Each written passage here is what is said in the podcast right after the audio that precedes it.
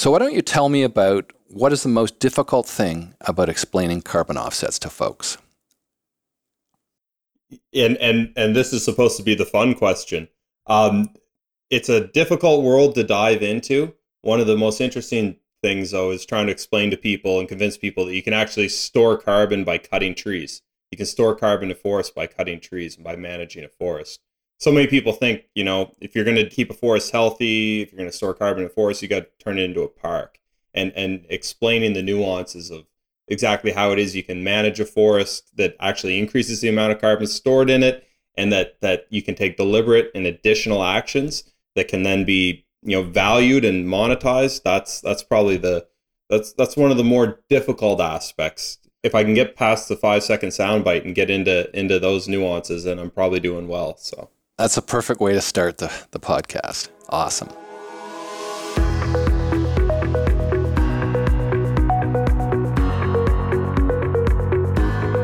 Welcome. This is craig applegath and this is the 21st century imperative podcast the podcast series that explores the insights and approaches of scientists, designers, planners, engineers, business entrepreneurs, and other successful changemakers who are finding effective ways to meet the three critical challenges posed by the 21st century imperative. These are how will we continue to live on our planet without destroying our biosphere? How will we repair and regenerate the environmental damage we have already caused? And how will we adapt to the escalating impacts of climate change? Each episode will feature an interview with an individual whom I think you will find not only inspiring, but also very relevant, helping you answer the question what can I do to meet the challenges of the 21st century imperative?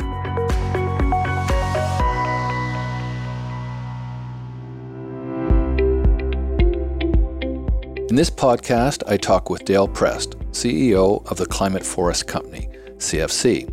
We talk about the global carbon cycle and our future ability to reduce both greenhouse gas emissions and existing atmospheric concentrations of carbon dioxide through more effective forest management practices. Dale puts great value in the role healthy ecosystems play in our well being, and CFC was founded on the belief that forests are our most powerful ally in the fight for a stable climate. As the CEO of CFC, Dale explores and devises strategies to fight climate change through sustainable forest management. For example, by incenting maritime woodlot owners to manage their forest to store carbon. Dale has a Bachelor of Science from Dalhousie University and a Master of Science from St. Francis Xavier University, where he studied how forest management practices change soil nutrients, including how forest clear cutting causes the release of significant quantities of CO2 from the soil. Dale started CFC in partnership with New Brunswick based Community Forest International, CFI, an award winning international not for profit. Working with CFI for five years, designing and building one of the only improved forest management projects in Canada, Dale with CFI demonstrated how carbon emissions markets can be used to rebuild degraded forests, fight climate change, and strengthen rural communities. Dale spends his personal time with family and friends hiking, canoeing, hunting, and fishing. I hope you enjoy our conversation.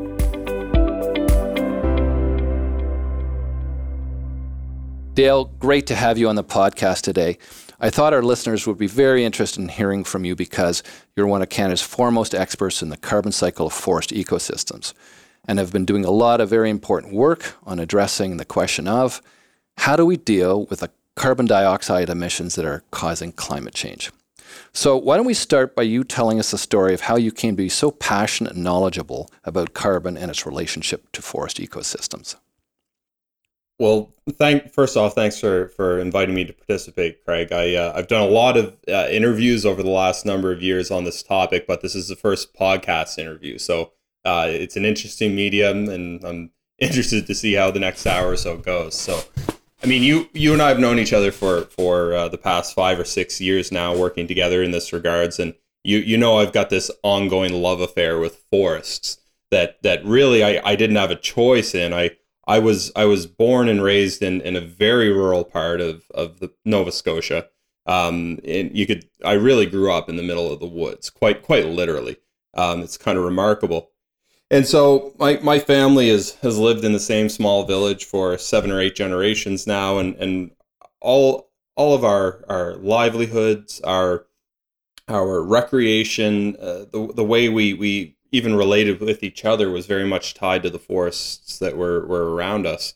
And watching my father, um, a, a, small business owner who has built a, a business enterprise in forestry and, and really trying to do right by the forest and manage for healthy forests, seeing him him struggle with this commodity based industry over the years, trying trying to on the one hand respect the forest and, and, and grow a healthy forest, but on the other hand, keeping upwards of 20, 25 employees employed at any given time uh, led me to a pretty acute understanding of, of fu- very fundamentally how economics uh, is driving and has been driving the loss of our forests. Um, and of course, if, if economics can drive the loss of our forests, then the, the, the inverse is true as well. Economics can also drive the restoration of our forests. And, and that's something that, you know, that love affair with our forests here in the in Eastern Canada is really what led me to look at how it is we can measure and value and, and reverse that economic trend to start restoring our forests and at the same time obviously achieve something pretty important which is reduce the amount of carbon in the air. So you actually went from growing up in a forest to tracking that into your post-secondary education you have a bsc from dalhousie university and an msc from st francis xavier university where I believe you studied how forest management practices can change soil nutrient conditions. And uh, as we've talked about before, the amount of carbon stored or released into the atmosphere. So maybe you could talk a little bit about that research as sort of a way to ground some of the things we'll be talking about.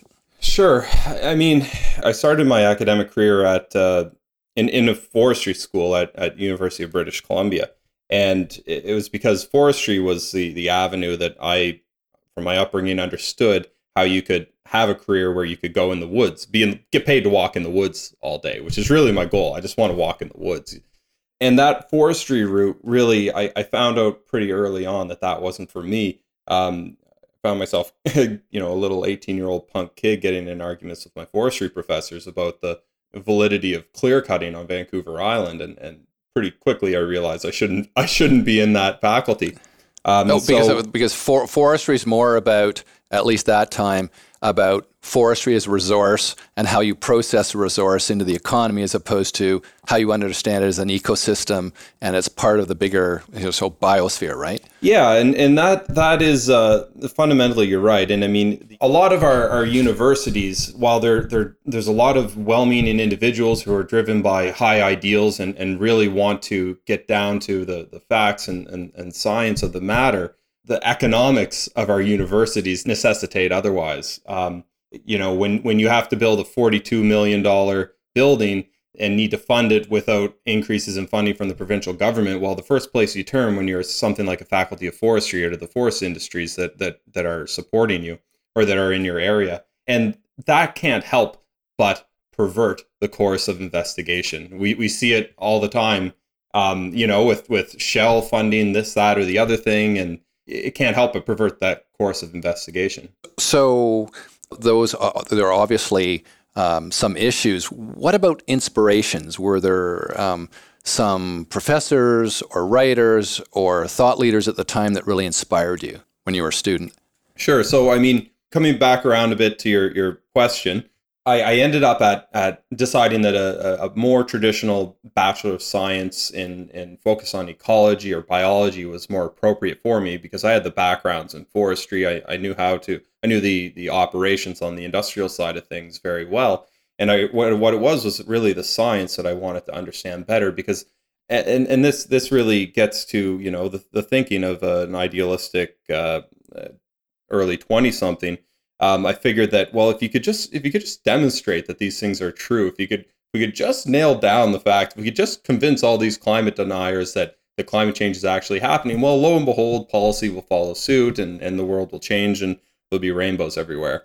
And so, in those early days, a lot of my inspirations, you know, I remember uh, you know, E.O. Wilson was a bit of a, a, bit of a celebrity for me. Of course, which, which, which evolutionary just, biology. Yeah, the diversity of life. You know, um, he was one of my heroes as well. Yeah, and and and that that was really where I was at um, in terms of my mindset. You know, some of my uh, professors who were very well published had uh, were identified as academic leaders and, and, and successful academics in the published uh, science, you know, those were the people that I really looked up to. And, and I found, because I'm a fairly assertive person, I wouldn't hesitate to walk up to those professors at the end of the class and, and working with them more and more. Um, more often than not, I, I found myself uh, a little disappointed. You know, we, we often are in our inspirations and in our, our idols. But one thing that was a bit of a hard reality or a hard lesson for me was that um, academic excellence did not equate to action. And uh, that was something that I, I became incredibly frustrated with because um, academics, I, I, I, truly believe, are very much in a position of, of privilege and, of, and authority and have a very significant voice. And uh, and and so when when I whenever I felt that someone uh, someone ought to have been speaking out when they when they weren't, it was a little uh, disappointing for me. So, what about now? Who most inspires you now, and who are some of the key thinkers on sustainable forests and sustainability in general who you most admire and why? You know, um, I've been really fortunate to be able to work with some of the, who I believe, some of those inspirational people um, uh, doing some of the most amazing things um, these days. And what I lift my take my hat off to these days with, with people um, who are inspiring me are, are the people who are are not waiting around making excuses for themselves or accepting any excuses from anyone else and are just throwing down to affect some kind of change that they need to see in the world. Uh, entrepreneurs in the very true sense of the word people not necessarily limited to the private sector but people who are who are you know, at, at all orders of magnitude, whether it's at the hyper local scale or at the large macro level, the people who are willing to, to put themselves out, sacrifice a certain level of personal comfort to affect some kind of change that they need to see in the world and build their values into innovative business models and, and, and not, not in a preachy way, but really, you know, wanting to see a change in the world undertaking an action to affect that change at a large scale and really focus people are really focused on those results who are, who are results focused and, and and really able to make shifts in behavior large scale shifts in behavior not in a holier than thou way but the, in a more insidious sort of uh, way that undermines the the status quo which is you know really what what needs to happen at this point so can you give me some examples of some of the people that would fit that description? it's it's interesting because I it I find it really inspiring at at all levels, at all orders of magnitude. You know, there's there's a a uh, woodlot owner farmer I know that lives on uh, in Lunenburg County in Nova Scotia, and uh, he and his family has been able to monetize their healthy, beautiful forests that they have by growing Christmas trees organic Christmas trees that they use no pesticide spray on. And every Christmas they hold a U cut Christmas tree thing where they come, people show up at their farm with their children and they park at the farm out in front and he puts them on a, a, a wagon, a, a horse drawn wagon, takes them through the gorgeous woodlot, creates this experience for them as, as cookies and hot chocolate. And as a result, he's able to sell those Christmas trees for about 10 times what he would get on the wholesale markets for those trees um, and creates this experience for people that draws people from hours away to drive down every year with their kids as a Christmas tradition. And it's because people like being in that healthy, uh, diverse, rich forest. And that's how they've monetized the value. One way that they've monetized the value of, of a, a rich forest that people can feel. So it's not a big monoculture of Christmas trees. Yeah, He's got you know, it like integrated into his woodlot. 10, 20 different species all around, and, and the Christmas trees are there, just a, an integrated part of it. Um, at, at, the really local scale, those people who are you know making those things work, new business models that people are flocking to, and, and that are driving new value back into into our rural communities.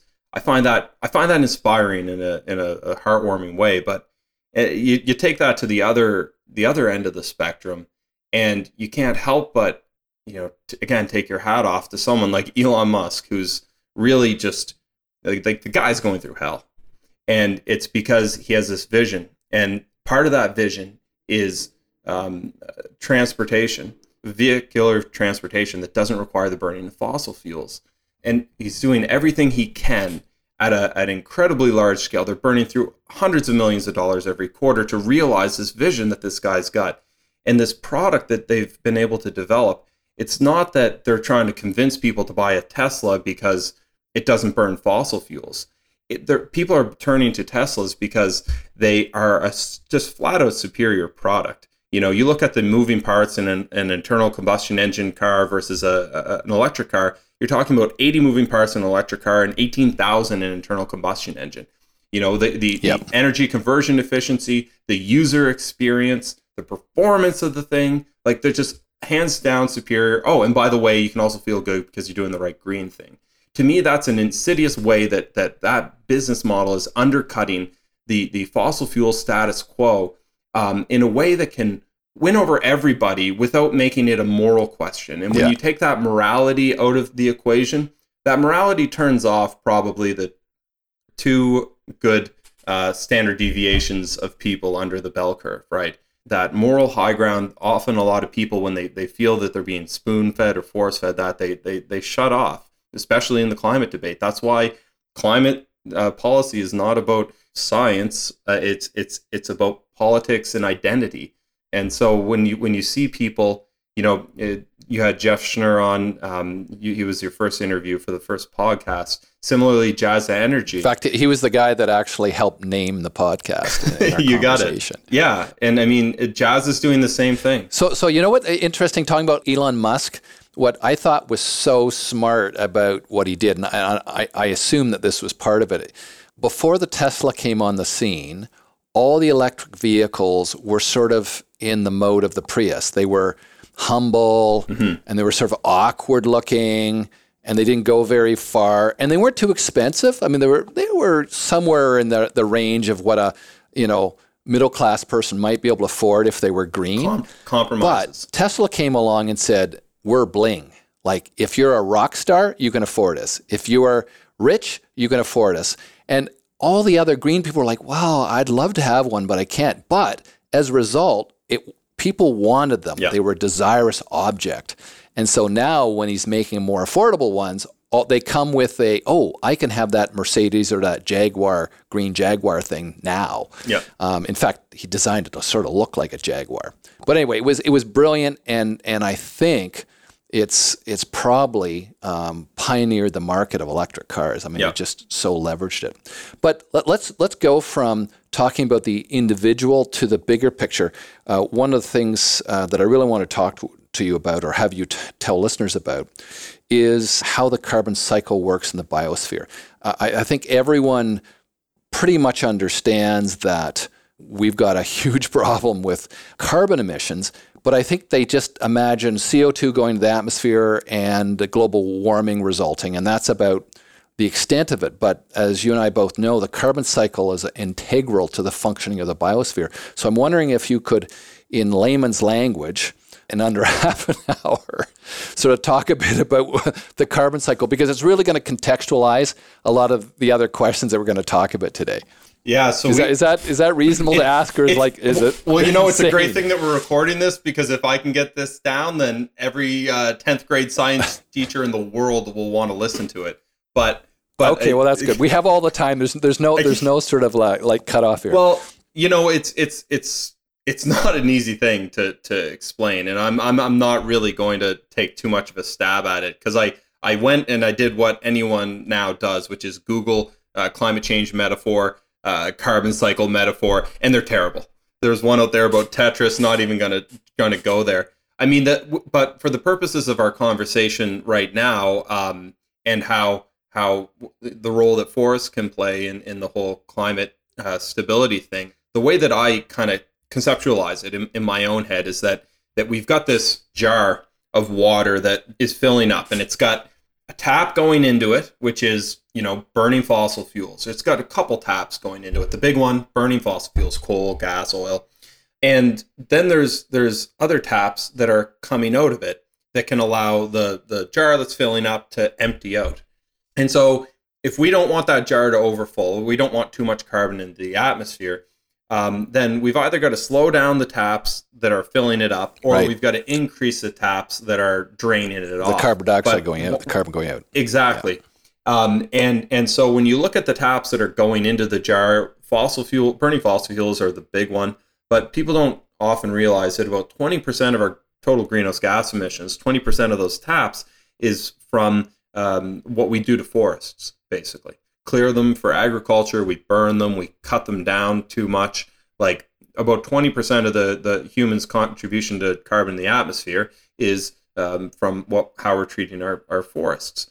And so when we're talking about how to achieve some some relative stability, we've got to be looking at it's it's not just a question of how can we slow down those taps that are filling the jar up. We also need to be looking at how can we get as much water out of that jar as possible by increasing the flow out. I think that's, that's really helpful to give people an idea of, of the bigger picture. Um, and I think most people understand that CO2 is creating an insulating effect and causing an increase in global temperatures.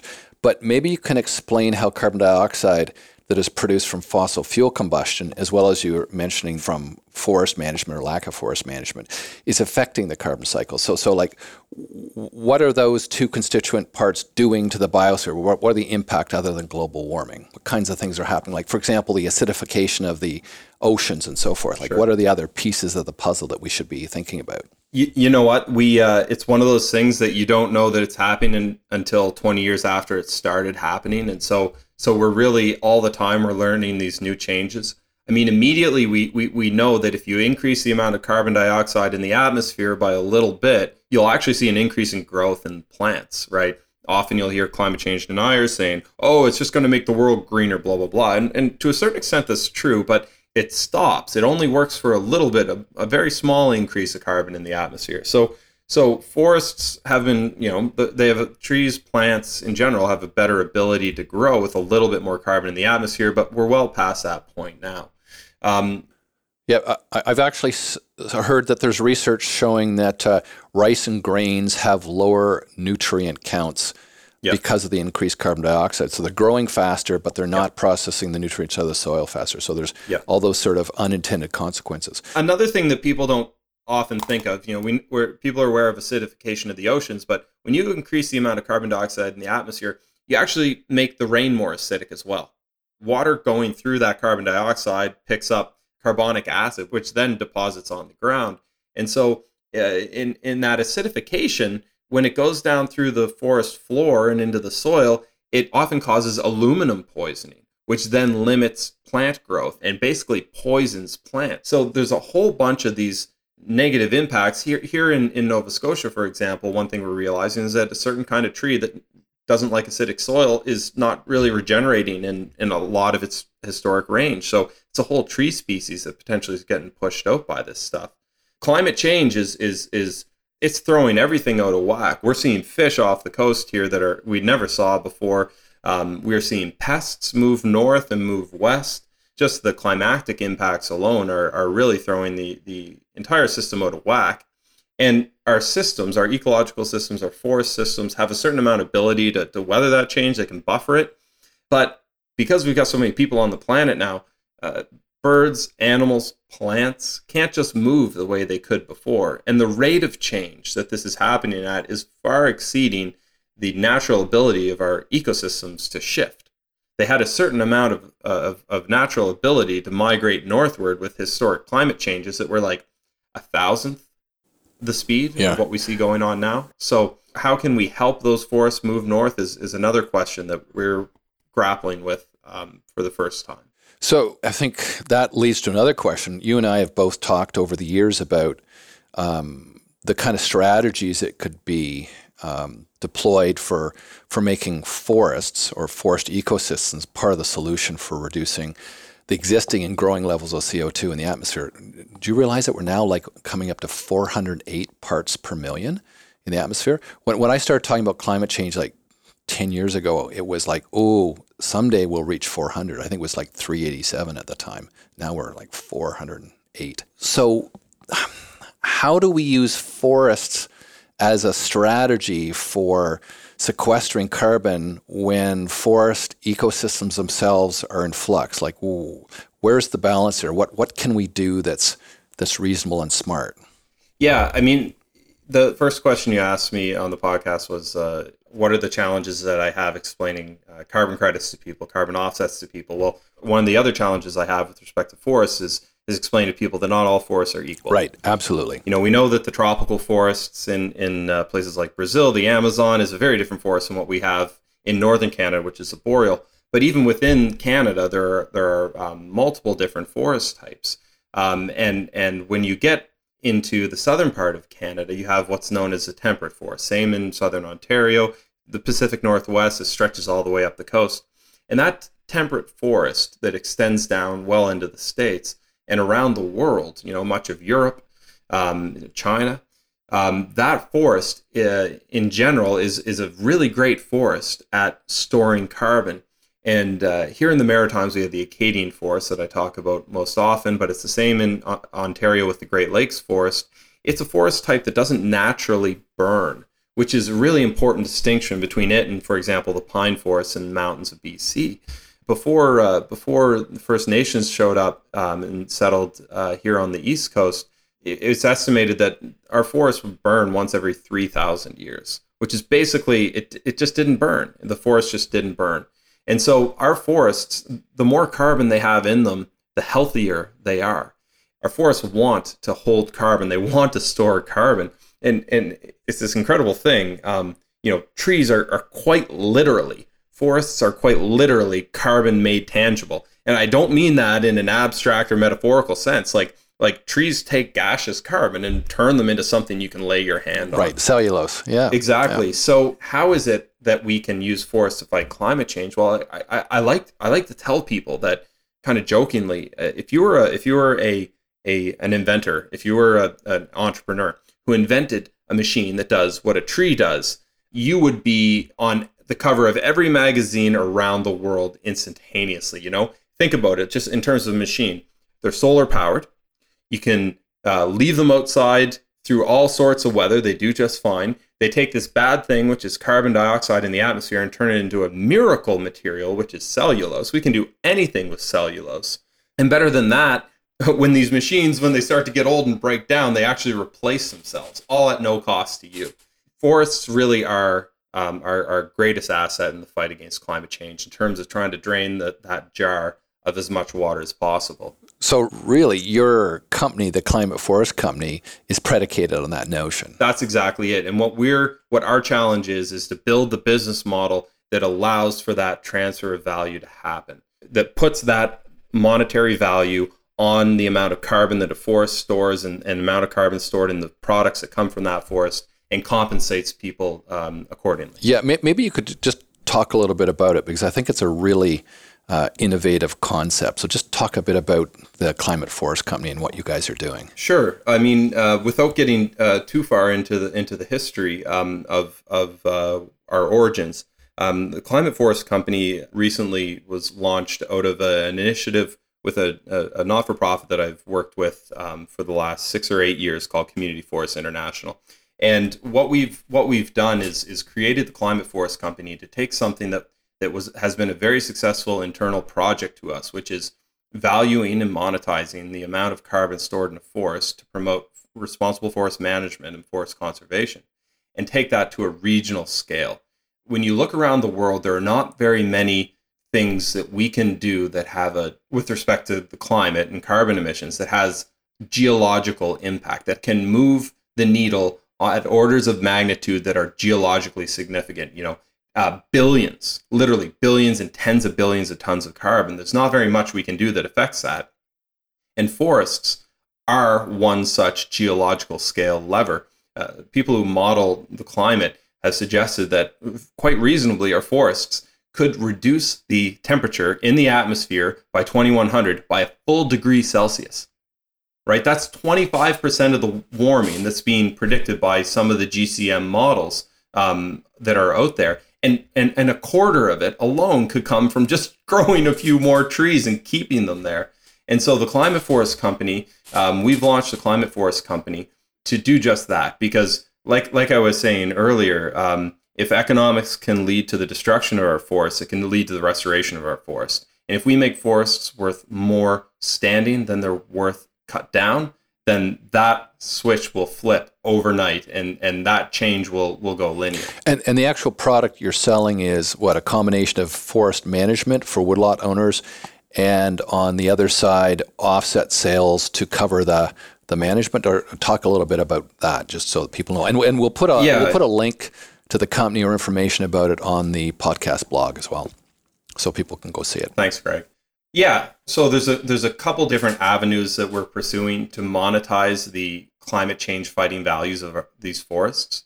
Uh, the most traditional um, way that this has been done, and, and what we've had some success with to date, has been by uh, measuring and monitoring the amount of carbon stored in a forest, uh, comparing that to the amount of carbon that's stored in in the average forest in our region and then monetizing the difference between those two amounts as a carbon offset credit and selling those carbon offset credits to uh, corporations and businesses who who um, emit carbon into the atmosphere as a part of their business model can't get down to zero because it would break their business model and pay us to do it on their behalf, allowing them to to be uh, carbon neutral. So, with the emergent carbon pricing programs across the country, provinces have turned to um, the use of carbon offset credits as a way to keep the cost of, of reducing greenhouse gas emissions a bit lower for regulated industries.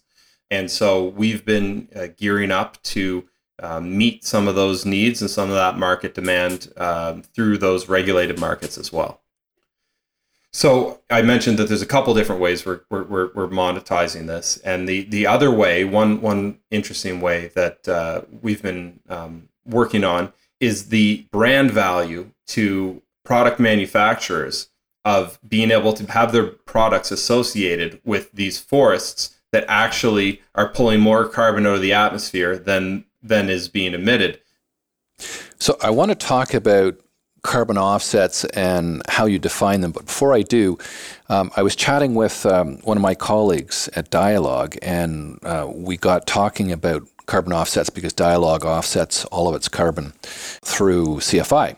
Uh, and um, one of the things that came up was, well, what about all these forest fires? We're seeing forest fires up and down the west coast. We're seeing them into the boreal forest above Alberta.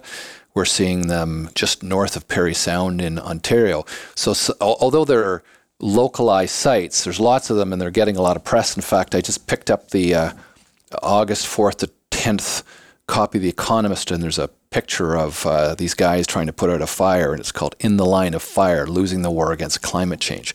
So I think forests are now a big issue because of them burning and producing CO2. So maybe talk a little bit about that as an issue in the bigger picture.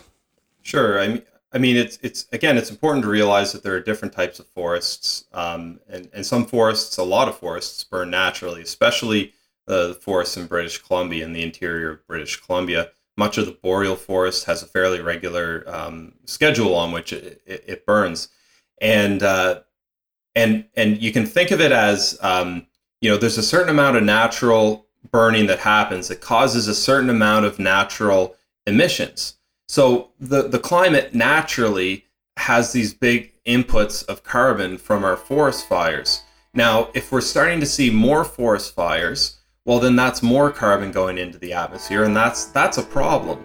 Um, however, what you've got to look at is what is that balance. And so, if, if we know that we've got more carbon going into the atmosphere from forest fires, it means that well, we probably need to be acting elsewhere to make sure that we're pulling even more out. Um, a lot of the fires that are happening right now, interestingly um, enough, uh, in especially in British Columbia, um, we've been wildly, spectacularly successful over the last hundred years in suppressing forest fires. Just the Smokey Bear campaigns and all that is unbelievably successful. And what that's allowed for is these forests that naturally burn and have have these experience these low intensity fires on a 40 to 60 year interval um, that that goes through and it's they're like ground fires that creep through and they burn up a lot of the brush and the twigs that fall down and the dead trees that fall down. But a lot of the standing live trees survive and they get through it. Douglas fir can have six inch thick bark on it to insulate it from from fire, these types of fires. Um, but once you put a halt on those fires, you see that that litter and the dead trees and stuff start to accumulate. You're just and, piling and, up fuel Exactly, and and and so, you know, um, Craig, you asked about who inspires me. Another group that inspires me is is uh, these are these guys out of Berkeley, California, uh, group of group of artists who um, they actually started. They, they they were going to Burning Man every year, and they had an installation that they want needed electricity for, but they didn't want to use fossil fuels. This is back in the '90s, and so they came up with this. They they saw a picture from the World War II where um, a car was being run off of uh, pieces of wood, off of firewood. And what it was was a if, if you take cellulose and you you heat it up and don't give it any oxygen, um, a lot of the hydrogen on the cellulose gasifies, and you can in, put that into an internal combustion engine and run a car with it. Well, these guys over the last 10, 15 years have uh, in in Berkeley all power labs. They've built this uh, small scale gasifier um, and and what uh, that that takes wood debris and generates electricity and heat from it. Quite an efficient process. But what they've recently received a grant from the California uh, some California department to develop a uh, slightly larger one that fits in a 20 foot shipping container that can be taken to uh, moved around from site to site. And and what it's to do is is they're going to send forestry crews in to collect this brush and stuff up and bring it out and they want to be able to turn that into electricity fossil fuel free electricity and so that's not just a way to get carbon free electricity in there but it's also a way to control those fuel loads of the dead branches right. and stuff accumulating right. to fireproof the forest and that's especially around places like kamloops and Kelowna that's really what we need to be doing is looking at these more proactive measures it's that same thing where you can look at something as a challenge or you can frame it as, as an, an, opportunity. opportunity. Yeah. And when you frame it as an opportunity, here's all this fuel that we could be using to generate electricity and employ people. And if we just would be, you know, employ a little of that good old capitalist innovation that everyone likes to talk about, if we just use some of that ingenuity, these could all be opportunities rather than, you know, challenges to to um, run from. So often these issues seem to be coordination issues, coordinating the the uh, supply and the demand. Mm. I mean, that's that's one of the big challenges in a in a capitalist economy. Um, so. Uh, carbon offsets are one of the things that you guys are are selling, and I know just in talking to uh, peers and colleagues that there's some real ambivalence about carbon offsets, and I think they have a bad rap. They're sometimes called a moral hazard.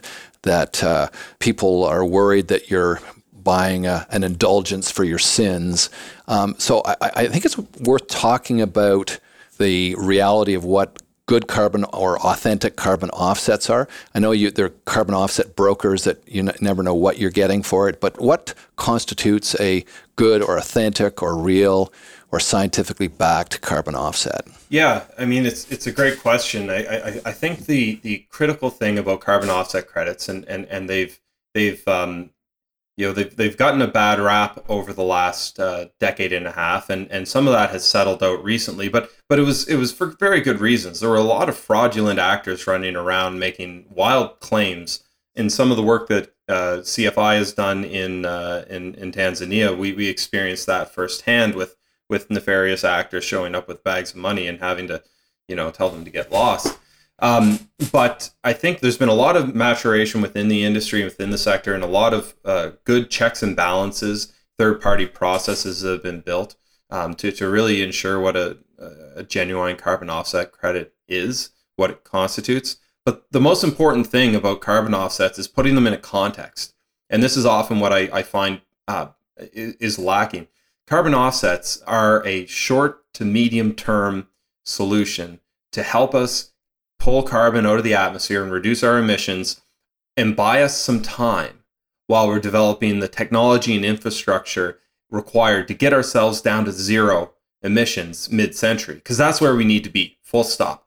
You know we need to be at zero emissions and we need to be at negative emissions pretty quickly thereafter. And so carbon offset credits are just one way that we can buy ourselves a little bit of time to get ourselves there and so um, uh, short short term because forests don't have infinite capacity. Well, and, and not just that. Um, if there's excess capacity there from our forests to pull carbon out of the atmosphere, that capacity is already spoken for.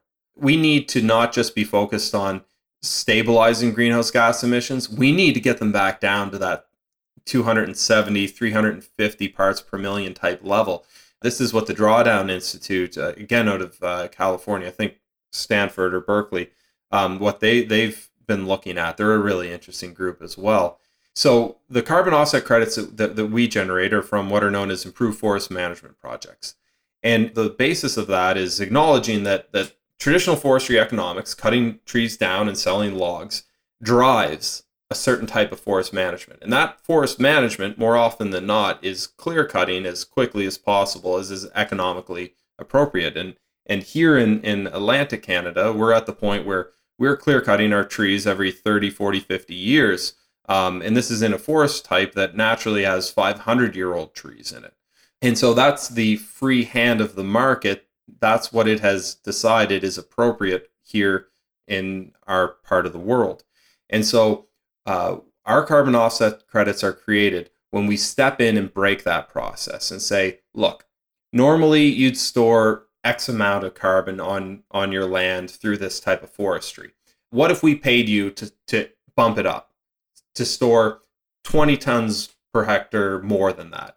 And that's exactly what we do is by going in and measuring and confirming and monitoring that there's actually a more carbon stored there than there would be otherwise. More carbon stored there than is stored on average across the entire provincial landscape.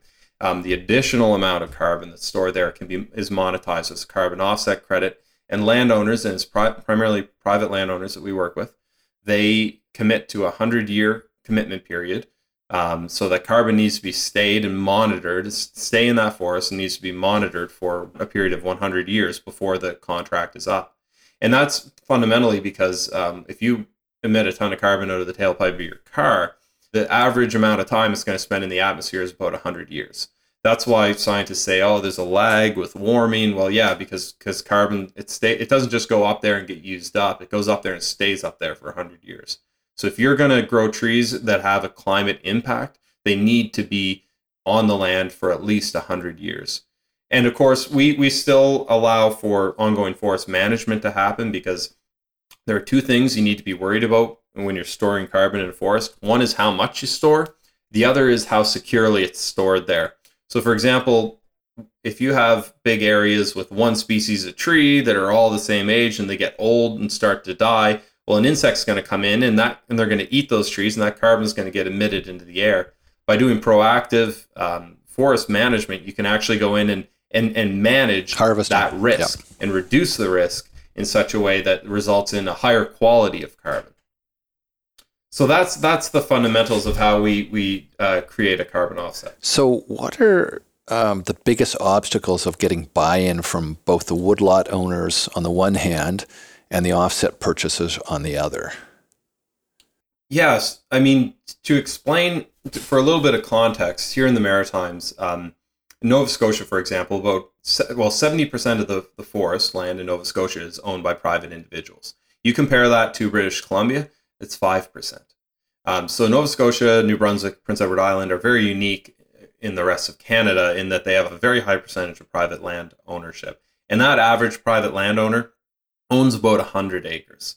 And and just to give your the listeners a, a bit of an understanding of what the value of that might look like, you know, anywhere from three to six, seven hundred dollars an acre for forest land is is is kind of the going market price. So we're talking about a significant asset, but we're not talking about you know a hundred acres that's uh, two hours outside of Toronto in terms of land value. So these these tend to be primarily rural individuals. These tend to be um, people who are, are living very closely to the land, and and we know that our rural communities are lagging behind our, our urban communities in terms of uh, net income. So these don't tend to be necessarily um, uh, independently wealthy uh, individuals. So those private landowners that we're working with, they've been they've been trying to fit. A lot of them made in, are baby boomers and made investments in in these forests as a part of their retirement income, um, and now they're realizing that well, these commodity markets are the, the the lumber markets and the pulp markets that are our industries are trying to compete with here that they thought they were going to sell their products to. Well, they're trying to compete with the Brazils of the world who can grow trees in five years that take us 50 years. And so uh, a lot of the economics around small forest management and ownership have broken down severely uh, um, over the last 20, 25 years. So a lot of landowners who are of that age and of that opinion are really interested in any new revenue stream and are, are more than interested in, in getting on board with this. We've been engaging with uh, literally millions of acres worth of landowners over the last three, four years. And people want to do the right thing. They want to treat the land with respect. They want to treat the forest with respect. They want to leave valuable assets as an intergenerational heirloom. However, if your retirement savings aren't going to come through and you your car broke down and your spouse is in the hospital, you know, you do what it takes. Right. You do what it takes to get by. And so we're um, uh, the the the prospect of being able to get paid for some of the the valuable services that their forests provide to society that currently they're providing to society out of uh, for free. Um, landowners are all about that. They're very interested in that. On the supply side of things, people are there and people are ready to go. Like I said, forest land under the current economics, under timber forestry economics, is not worth that much out here, right? Surely it's worth more as a, a, way to keep this planet from cooking than it is for cheap pulp and two by fours to feed into Georgia. Um, uh, not that I have anything against Georgia, lovely state, but on the on the demand side of things, um, what we've really been focused at because we we want to see this go forward at a regional and national level. We want to we want to see the needle move on hundreds of thousands and, and millions of acres here. Um, we've been focused on the markets that are being created as a result of the federal liberals' carbon pricing mandate.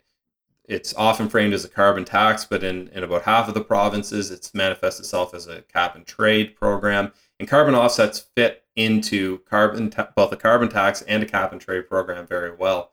The simplest way to think about it is that if you're being taxed $20 a ton for the emissions you're generating, and we can pull your carbon out of the atmosphere uh, and give you credit for uh, for that ton at, at eighteen dollars, then you get a do- you get a net savings of two dollars a ton, and that has value to you as a company.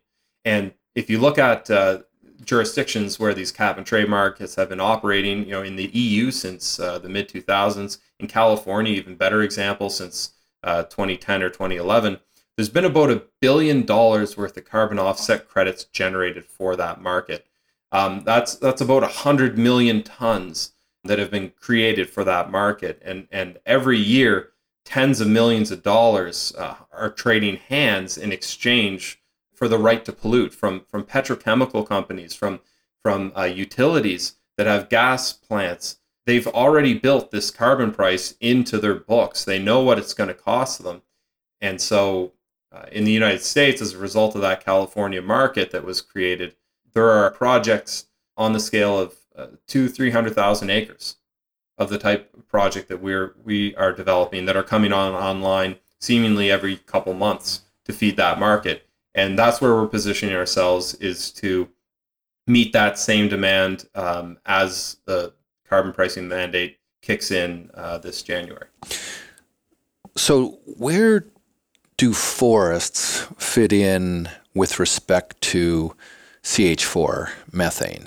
We've been talking about carbon dioxide, and anyone that understands basic uh, tree biology or plant biology, you have light, you have CO2, and you have water and photosynthesis, and it turns the CO2 into sugars, and you get uh, oxygen out. But what do we do about methane? Because right now, methane is the um, greenhouse gas that not a lot of people are talking about uh, or at least not not uh, lay people, but it's being produced by fugitive emissions, like emissions when they're when they're uh, fracking and taking uh, uh, methane out of the ground. It's being produced out of the permafrost as it starts to melt, and then there are these horrendous things called methane clathrates, which are these big, huge chunks of ice filled with methane off our coasts. So, w- where do forest ecosystems fit into that, or do they, or what? What are we going to do about the methane issue? Yeah, you know, methane and especially those uh, methyl hydrates off the coast are one of the uh, the paralysis inducing parts of talking about climate change. You know, they're they're. You mean, mean another way of saying that it scares the shit out of her? Absolutely, and I, to be honest, yeah. I try not to talk about it a whole lot because, um, you know, to you you you referenced a couple sources of of of uh, emissions of methane there. The biggest three you you, you hit on two of them. Um, one being um, escaping from natural gas, fracked wells especially. Um, methane coming being unlocked by the permafrost melting and uh, methyl hydrates. And and there's only really one of those that we really have any amount of control over, and that is the amount of escaped gas from uh, natural gas wells the more we look into how much methane's coming out of these fracked wells and, and just escaping from a lot of wellheads, we're realizing that natural gas is easily as dirty as as uh, regular fossil fuels like oil and, and, and, and coal getting close to yeah it, it, it, burns clean but there's a lot released in the um, atmosphere as fugitive emissions that's yeah. right yeah so is there a metabolic route for, for methane in the in the atmosphere that the forest can do anything about yeah so every one ton of methane has the same climate changing impact as about 28 tons of carbon dioxide. That's right. Methane has 100 times more insulative value when it's first released than CO2. And then uh, over the lifetime, it, it, it averages at 25 times more value. A shorter lifetime in the air. To go back to our, our jar of water analogy, um, when we start to unlock sources of methane from places like the permafrost and from uh, methyl hydrates off the coast, that's like a fire hose going into that jar of water. And so if we counteract that by commensurately reducing our emissions of carbon dioxide and the types of greenhouse gas emissions we have control over, perhaps we can weather that storm. But the, the best insurance we have is not letting the damn things get out there in the first place. We need to be, that's why we need to be staying well back of things like two degrees of warming. Two degrees of warming is flirting with some of those those impact routes. So uh, some of those unlocking some of those sources of methane. Um, so far as trees go and metabolizing methane in the atmosphere, I'm sure there's something going on there with bacteria and whatnot that we haven't even discovered yet. But insurance and, and not letting the climate change that much is, is the best policy we've got. Right it's a bleak keep, question. Keep it locked up Craig. as long. keep it locked up as long as possible. Yeah. Yeah. Yeah. I know. So, how optimistic are you that we'll be able to implement some of the CO two uh, mitigation strategies, the the offsets and and other strategies? Like, w- what do you think? You know, it's uh, when when I think about the the practical realities of doing this, uh, which is to say of, of of keeping our emissions down and getting to zero emissions, I'm really encouraged because solar panels are unbelievably cheap. We have Germany to thank for that. Um, we've got electric cars coming on at a price point that the the majority of the, the the middle class can afford. And not only that, once these companies start to really compete to try to produce electric cars, they're going to get a lot cheaper. They're going to get a lot cheaper, a lot faster. So that transportation game is not a problem. The electricity game is not a problem. Batteries are, are getting there, right? Like we, we know how to do it.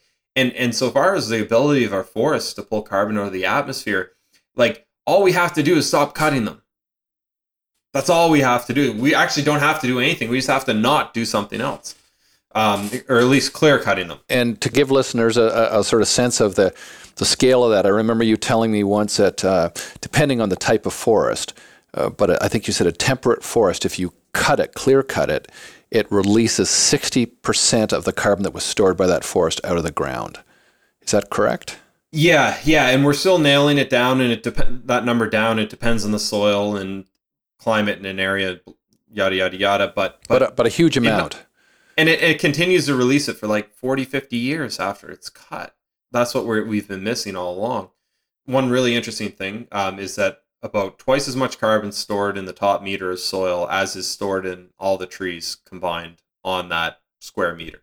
So um, twice as much carbon in the soil. Like soil is a huge reservoir. So if we've been doing things to our forests and to our run-out agricultural soils that has been resulting in a loss of carbon above ground, there's twice as much of a carbon sink below ground waiting to soak up carbon if we just get around to it. Right. We can do it. We can right. absolutely implement affordably. The, the trees are pump, pumping it into the soil. Well, I mean, just just uh, trees. Uh, any given tree between uh, twenty and sixty percent of the sugars that a tree produces through photosynthesis get injected into the soil as uh, as root exudates. Um, that's to feed the mycorrhizal network and the whole soil ecosystem that, that helps feed the trees in turn. Right. Um, Life of Trees. That's that that's a that's a good one. Have you read that yet, Craig? Yes, I have. Yes, it's uh, the secret. I think it is a secret life of trees. Secret trees. Life of Trees. You got it. That's right. So I mean, like, we'll, like- we'll put that on the blog. We'll put the link to that on the blog. but no, um, trees will pump carbon into our soils. Like it, they'll do it. The tree is what we need. So the practical reality is we could do it tomorrow. We could do it affordably tomorrow. And not only that, we could actually like we could really improve our quality of life. Nova Scotia recently undertook a program to replace all the incandescent street lamps with LED street lamps. It was a three-year payback because, of course, LEDs are so much more efficient, and and it was a big hubbub at the time. Are we going to do it? Are we not? Um, well, you move forward five years now. The stars are so much nicer. Like the just the the quality of life of walking out back and seeing more stars, right? And that's kind of a nice little microcosm for climate change. Not only do we keep the planet from cooking, but like we, we there are so many ancillary benefits that go along with getting fossil fuels out of our lives and growing more trees and and just just everything. I mean, the politics of it are are, are the depressing part. And you know, I, I'd like to remind myself that nothing is linear, and we we, we go two steps forward, one step back. Right now is particularly a, a frustrating time um, with with you know populist politicians giving very politically expedient and, and just straight up lazy excuses um, for people to feel that oh we don't have to change anything, we don't have to do anything. The fears that I feel, I don't have to feel that because it's all hooey. The political reality of it is uh, is the question. I heard someone say recently that winning slowly on the climate change file is the same as losing. yes, yes, and absolutely. that's what I fear the most. Yeah. Are we going to get our acts together quickly enough? And are is, gonna, is the pain of climate change going to motivate us fast enough? Yeah, that's the big question. You mentioned uh, community well-being. Um, previously, in your role at Community Forest International, you were involved in developing a strategy for linking sustainable forest management with community development and well-being. Can you talk a bit about the importance of that linkage and how it fits into the bigger picture of reducing harm, adapting to climate change, and repairing the environmental damage we've already done? I think that linkage is something we haven't talked about. We've talked about the science, but it would be worthwhile talking about that linkage to community. Yeah, I mean, this is like, I think I think I, I always had a bit of an inherent understanding of this, but it was something that really came into focus with a lot of our work in, in Tanzania. And um, um, for, for for listeners out there who are interested, we, we do unbelievable. Community Forest International does unbelievable work on on one of the Zanzibari islands called Pemba. And check check out the website forestsinternational.org. Um, some really incredible grassroots work going on over there.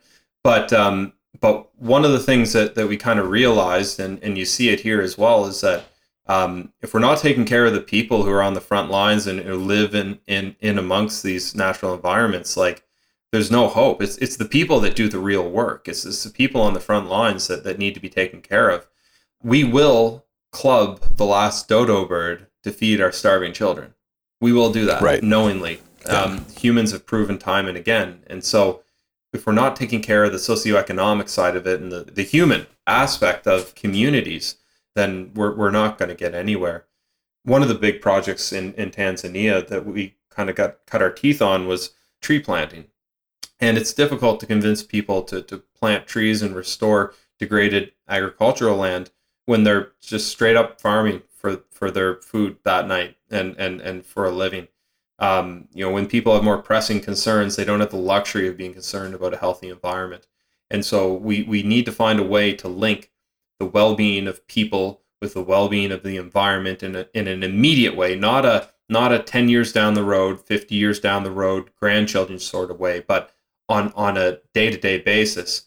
And so that's why, you know, our focus in working with private landowners here, the system that we're building, the business model that we're building around uh, essentially sees uh, the, the revenue from the sale of carbon offset go into what is essentially a, uh, a pension fund that pays out over the 100 year lifetime of the carbon offset project, such that um, every year these landowners get a little bit of money, a little check from a return from their pension investment that reminds them why we're beholden to this contract, why we're not cutting all the trees down at once, but also provides that intergenerational piece as well. Because if all of a sudden you can do your business planning out something like 100 years, then all of a sudden um, you're you're able to indenture a completely different relationship with the land, a different relationship with uh, future generations, and it's back to the the that First Nations uh, concept of thinking forward seven generations when when when making decisions today.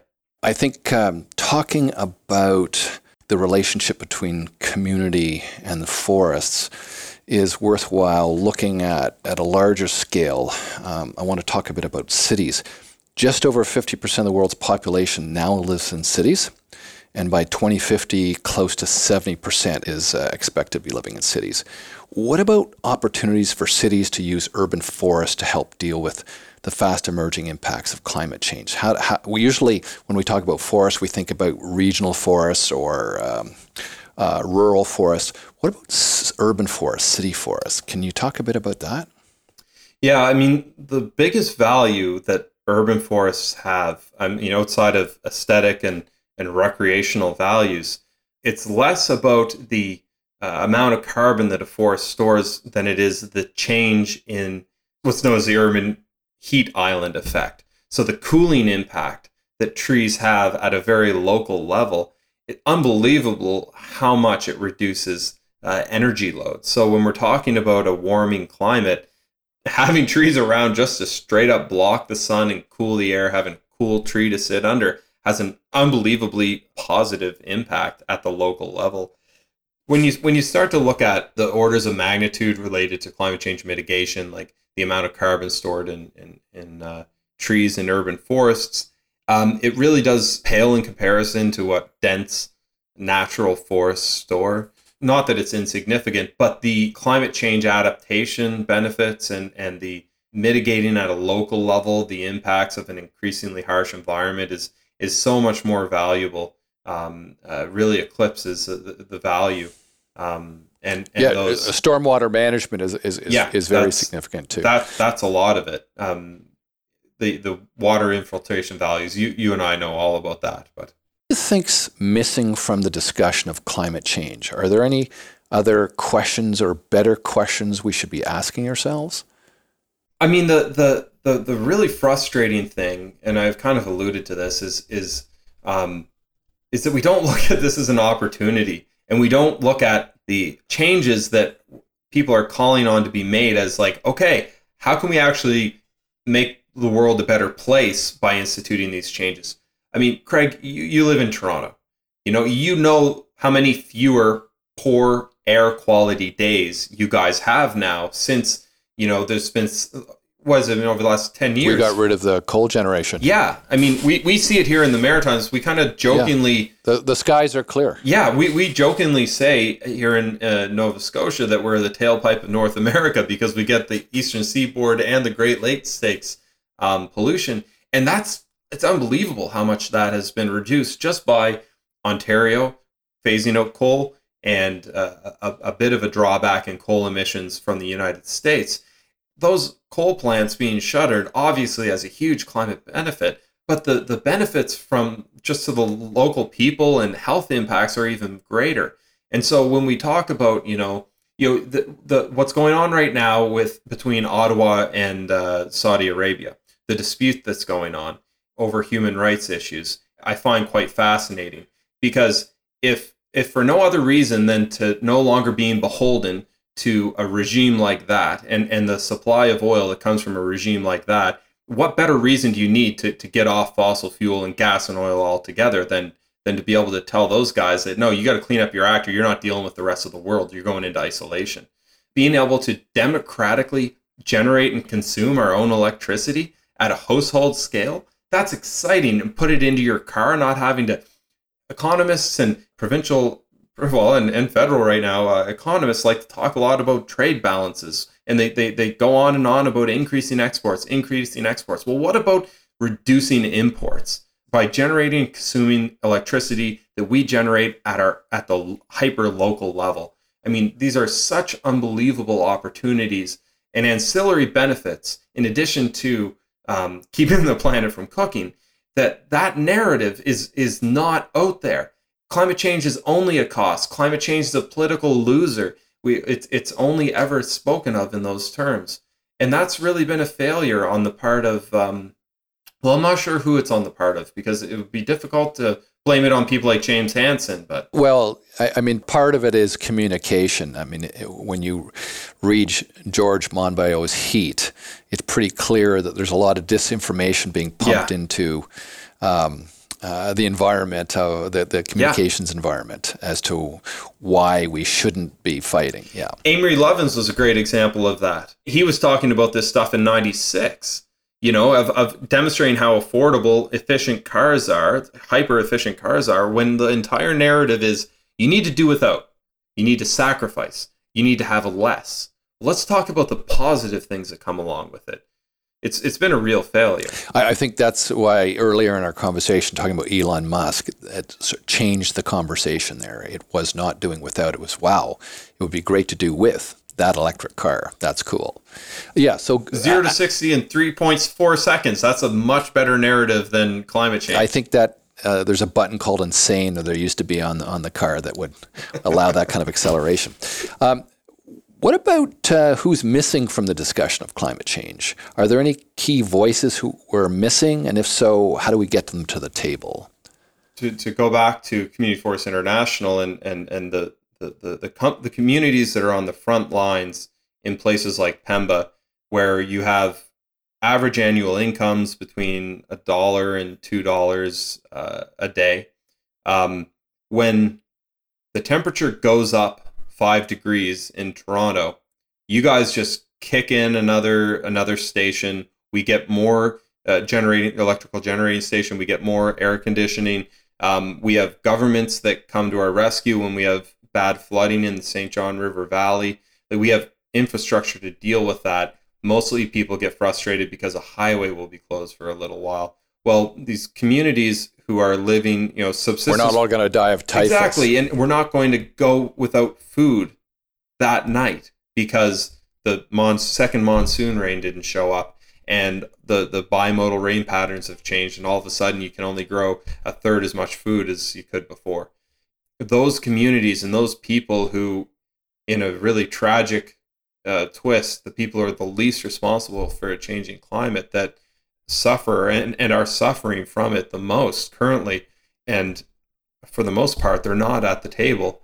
They're at least not at the not at the table um, when it comes to peer-to-peer discussions and conversations and, and political conversations internal to Western countries. Right? We talk about climate change as this thing that we have the luxury of discussing, and that urgency is not there. That urgency of people who are suffering today from it um, is not there. It's still punted off into the future. Well, Dale, they say talk is cheap, but you guys are actually doing something that's real and constructive and concrete in the developing world. And I think that your, your work in Pemba in Tanzania is a great example of that. So, so kudos to you guys. So, we certainly face some uh, incredibly serious climate challenges over the next 25 years. What scares you the most about the challenges we now face? Besides methyl hydrates? Yeah, besides that, maybe that was the answer right there. methyl hydrates off the coast. Oh, God. Yeah, quite literally. That is the stuff that kind of keeps me up at night is, is thinking of methane burps from the ocean, of course. Um, so, so but, just by the way, we should provide a little bit of background of what we're talking about because people may not know about this stuff. So, so yeah, this is a very nerdy inside. okay, this is us, very right? nerdy, but this is a podcast. We can get nerdy. so, methyl clathrates are called, or methyl hydrates, or methane ice, is methane that's gotten into the interstitial structure of ice molecules. And so these ice molecules are holding huge quantities of methane and they change the chemistry I understand of ice so that they can change phases very fast. So it goes from ice into gas very quickly. And and there is some understanding that the eruptions of these huge ice lenses, like there's millions or hundreds of millions of tons of this stuff in the sediments off the shores of North America and, and Europe. And they're linked to the Permian Triassic extinction event and the Paleocene Eocene thermal maximum. These are the two big events where there's huge numbers of extinctions caused by a rising temperature increase. And they think it's because of these clathrates sort of exploding from being locked up as ice into sort of barfing into the into the atmosphere. And so I, I, think it was James Hansen who predicted that, that methane released from um, clathrates is sort of a, a, a, positive feedback loop and will uh, create runaway climate change. So that will just depress the hell out of everyone. But anyway, that's that's what methyl. You know, we can fix the CO two, but oh my god, if those things go, we're cooked. Well, then you see firms try and, and companies trying to figure out how to actually mine them, and you want to smack people. But uh, but that's uh, maybe well, unless they can use them up and deal with them and find a solution for dealing with them. Maybe that's not the worst thing. But the order, the orders of magnitude, and you start to disturb things like that that undertake instantaneous phase changes. You don't know. What you do. Yeah, fair enough. That's that's the ultimate human hybris. But but back to your we, question. We could tack off onto geoengineering here sure, another hour, sure. which we probably shouldn't well, do because we would get very upset. I mean, a turning inwards that we've seen in the in the Western world right now is um, very frustrating and, and really concerns me because right now what we need is to be looking at um, the global community and we need to be working in that capacity if we're going to get this thing under control. You know, finally China and India came to the table in a genuine, interested way around Paris. Um, to think that the richest countries in the world, that countries like Canada and the U.S. would would be the ones that sabotaged it. The power hunger of populist politicians really worries me because they will always give the easy excuse. They will always give people um, reason to believe that they don't need to make the difficult choice if it means they get power, which is to say, a dopamine shot to their egos. That is the stuff that that concerns me the most um, because we are the countries that can afford to do this, and and it's it's more affordable than ever. Y- you know, you asked earlier about how do I feel. Well, how do I feel about the whole climate change thing? Practical realities, we can do this. What really scares me is the populist politics that say, no, you don't have to. Everything's fake. So, going from what scares you the most, what gives you hope for the future? What keeps you going when things are looking really dark? I, the numbers. I mean, the numbers are what really, and, and this may sound strange um, because a lot of people will say, well, look at the numbers on climate change. It's, it's too late. Um, I don't think that that's the case at all. And of course, my, my background is not in global climate modeling, but um, when you look at the rate at which we could deploy our entire productive capacity as seven and a half billion people, or however many we have on the planet right now, we could do this. We can absolutely do this. Those curves on on solar energy and, and, and batteries, those cost curves coming down, and knowing what we can do with our forests, I find that even climate scientists really underappreciate the value that our forests could play. And a lot of that is because people don't understand just how much we've beat our forests up globally. You look at the amount of land that's been lost in, in places like Brazil, forest land, and, and here in, in the maritime provinces alone, we're small, but we could be pulling uh, 10 million tons of carbon out of the air every year. Just this small little dot over here. So yeah, the the numbers and the practical reality of it is is what what what keeps me going. What about uh, advice to listeners about what they can do to be part of making a difference?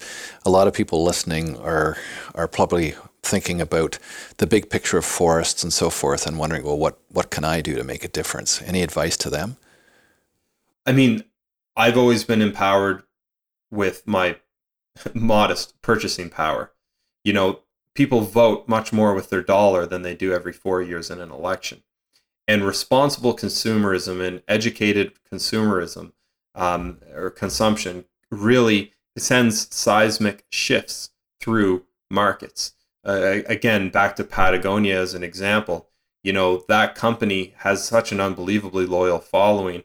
Um, after Trump got elected, they decided for a day they were going to take 100% of the sales from their products on that day and donate them to um, environmental initiatives that have been defunded by Trump and they sold $25 million worth of goods in that day because everyone showed up and said, you know what? Yeah, let's do this. whether it's uh, whether it's people that, that that burn a little bit of firewood, ensuring that they they get it from a responsible source, or sourcing your sourcing every part of your life in a way that is true to you and true to your values. It's the way that we have the most power, um, and I find it incredibly empowering to to to back people with my dollar. That's very helpful. So just to wrap up a, a few questions I'd like to ask to conclude an interview, if you're willing. First question: What books do you most often give or recommend to people? The books that I most I most recommend or, send to people are either incredibly uh, inspiring or incredibly depressing. There's nothing in between. Um, I I, uh, I have got to I've got to put so a, may, let's go for the let's go for the inspiring ones. What what what titles? We'll we'll put them on the pod podcast blog. Well, I, I can still remember uh, I can still remember sitting here in Sackville one night when uh, we put a book order for nine, uh, 1491 into uh, an address in, in Toronto.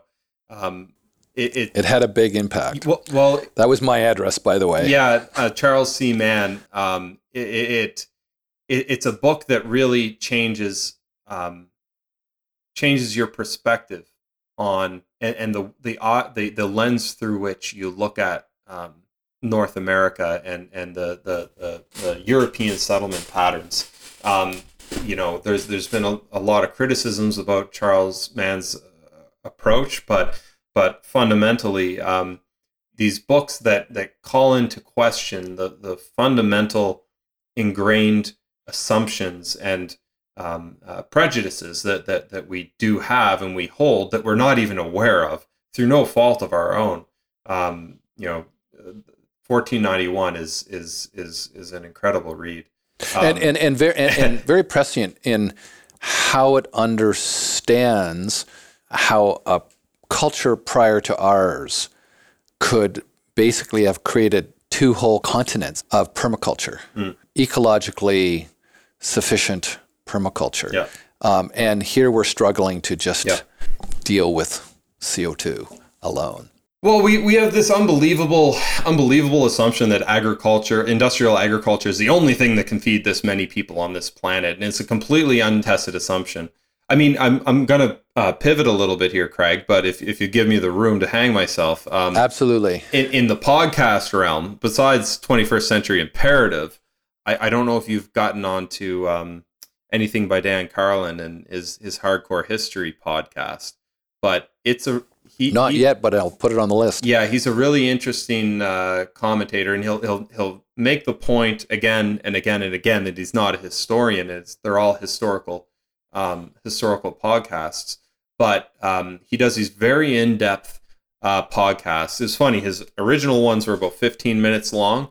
Now it's every nothing's shorter than five hours, and and I just love oh, it. Goodness. But, and they exactly.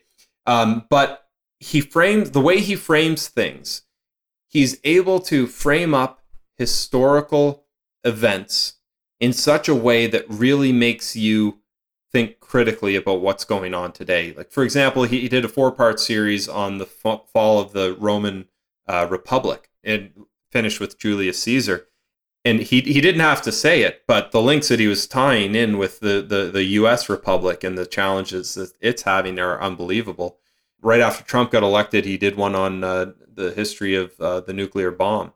Um, that that's that really uh, goes over again this crazy thing, this crazy uh, assumption that we make.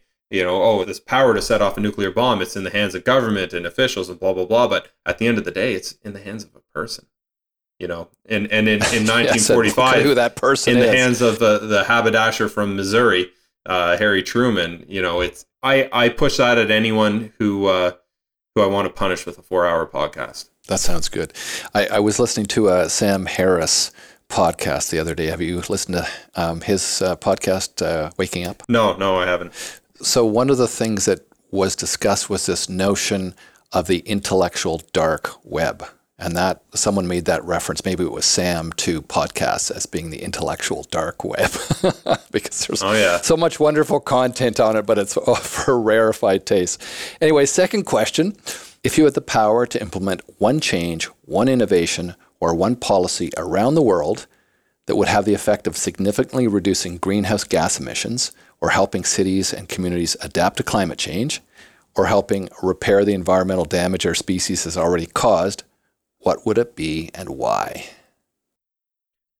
I mean, I, I feel like this is going to be a bit of a cliche, but but carbon pricing is the simplest way that we can. It, it's it's unbelievable just how obvious it is that if we just make it more expensive to emit carbon and put some incentive on pulling carbon out of the atmosphere, how quickly it'll change. You know, this company, um, I think I'm gonna I'm gonna I'll probably misquote them. Uh, Climate Engineering um, out of British Columbia. They were a, a Harvard uh, lab that was developing a chemical and physical process to pull carbon dioxide out of ambient air, ambient atmosphere. And they set up in 2008, they incorporated and set up in British Columbia. And they set up in British Columbia because British Columbia was an early adopter putting a price on carbon, a low price, but a price. Their whole process, the way the process works, without getting into the minutia of it, um, they pass air through a medium, pull the carbon dioxide out of it, and then somehow they can turn that into a gas, like, like gasoline, a liquid fuel. So gasoline, kerosene, diesel, they can produce from just the atmosphere. They can do it for about $100 per ton of carbon dioxide sequestered, um, which I believe works out to around the same in terms of dollar per barrel of oil. Like they're able to get very close to an affordable barrel of synthetic oil produced from passing the atmosphere through their little refinery thing. And so they set up in British Columbia because they knew that there, would be a little bit extra certainty, a little more fat in their business model. Right now, they're focused on sell, generating and selling liquid fuels, so it's not about the sequestration benefits at all but they'll be able to monetize the sequestration benefits in British Columbia. And this is not something that ever would have gotten, it's taken them 10 years to get through to even um, demonstrating a commercial concept at a somewhat affordable price point. It's taken them 10 years to get there. And uh, without that extra certainty and a little bit of extra help from the province of British Columbia that came by way of their price on carbon, their carbon tax, they, they, they never would have set up there. They may never have gotten there to begin with.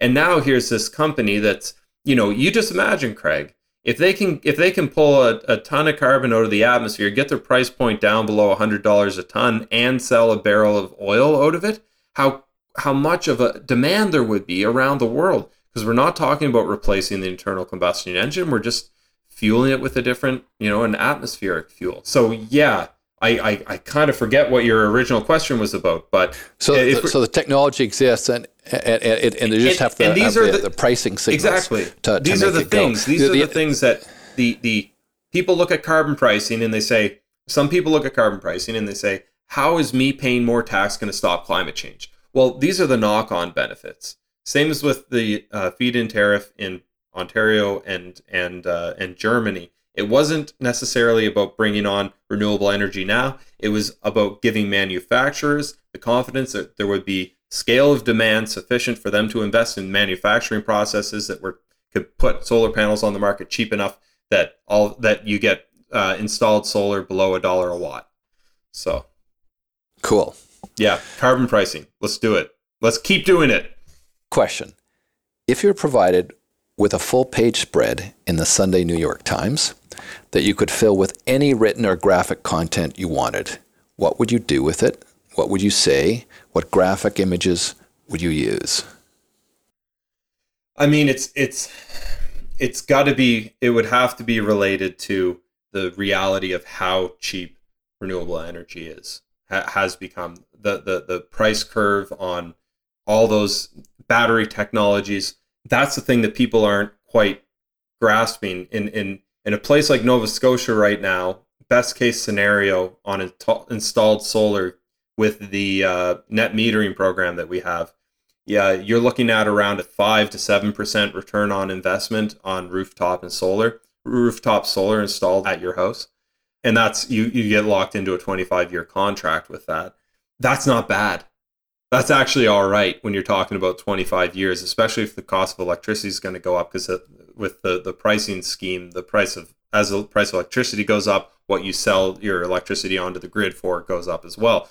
I, I bring these numbers to family members and show them the realities, and they're like, well, solar panels are all right, but it's going to cost way too much. And maybe five years down the road, it's like, we're there. Like, here are the numbers. Here's what it actually costs.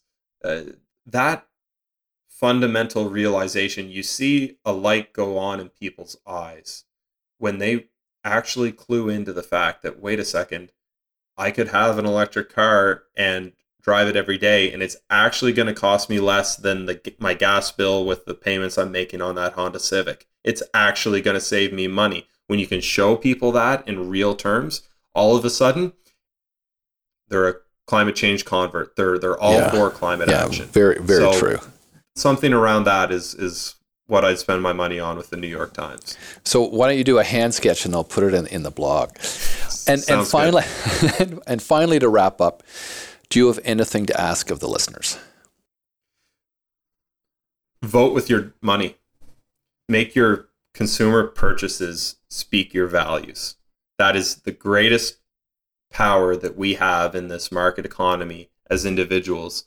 Back your values up with your with your with your dollars and and um, and you'll have a, a greater impact than you, you ever thought you would. That's perfect. By the way, if listeners and grow a tree. Oh, okay. grow a tree. No, I had to get that in there, right? Grow a tree. And if listeners want to connect with you, what website, Facebook page, or Twitter handle should they follow you on?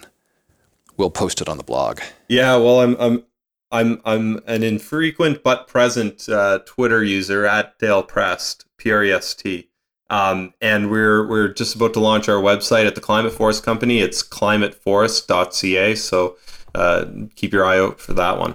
Thanks very much, Dale. Yeah, thanks for having me on, Craig. You've provided is... listeners with many useful and inspiring insights. It's been a lot of fun. it's been a pleasure.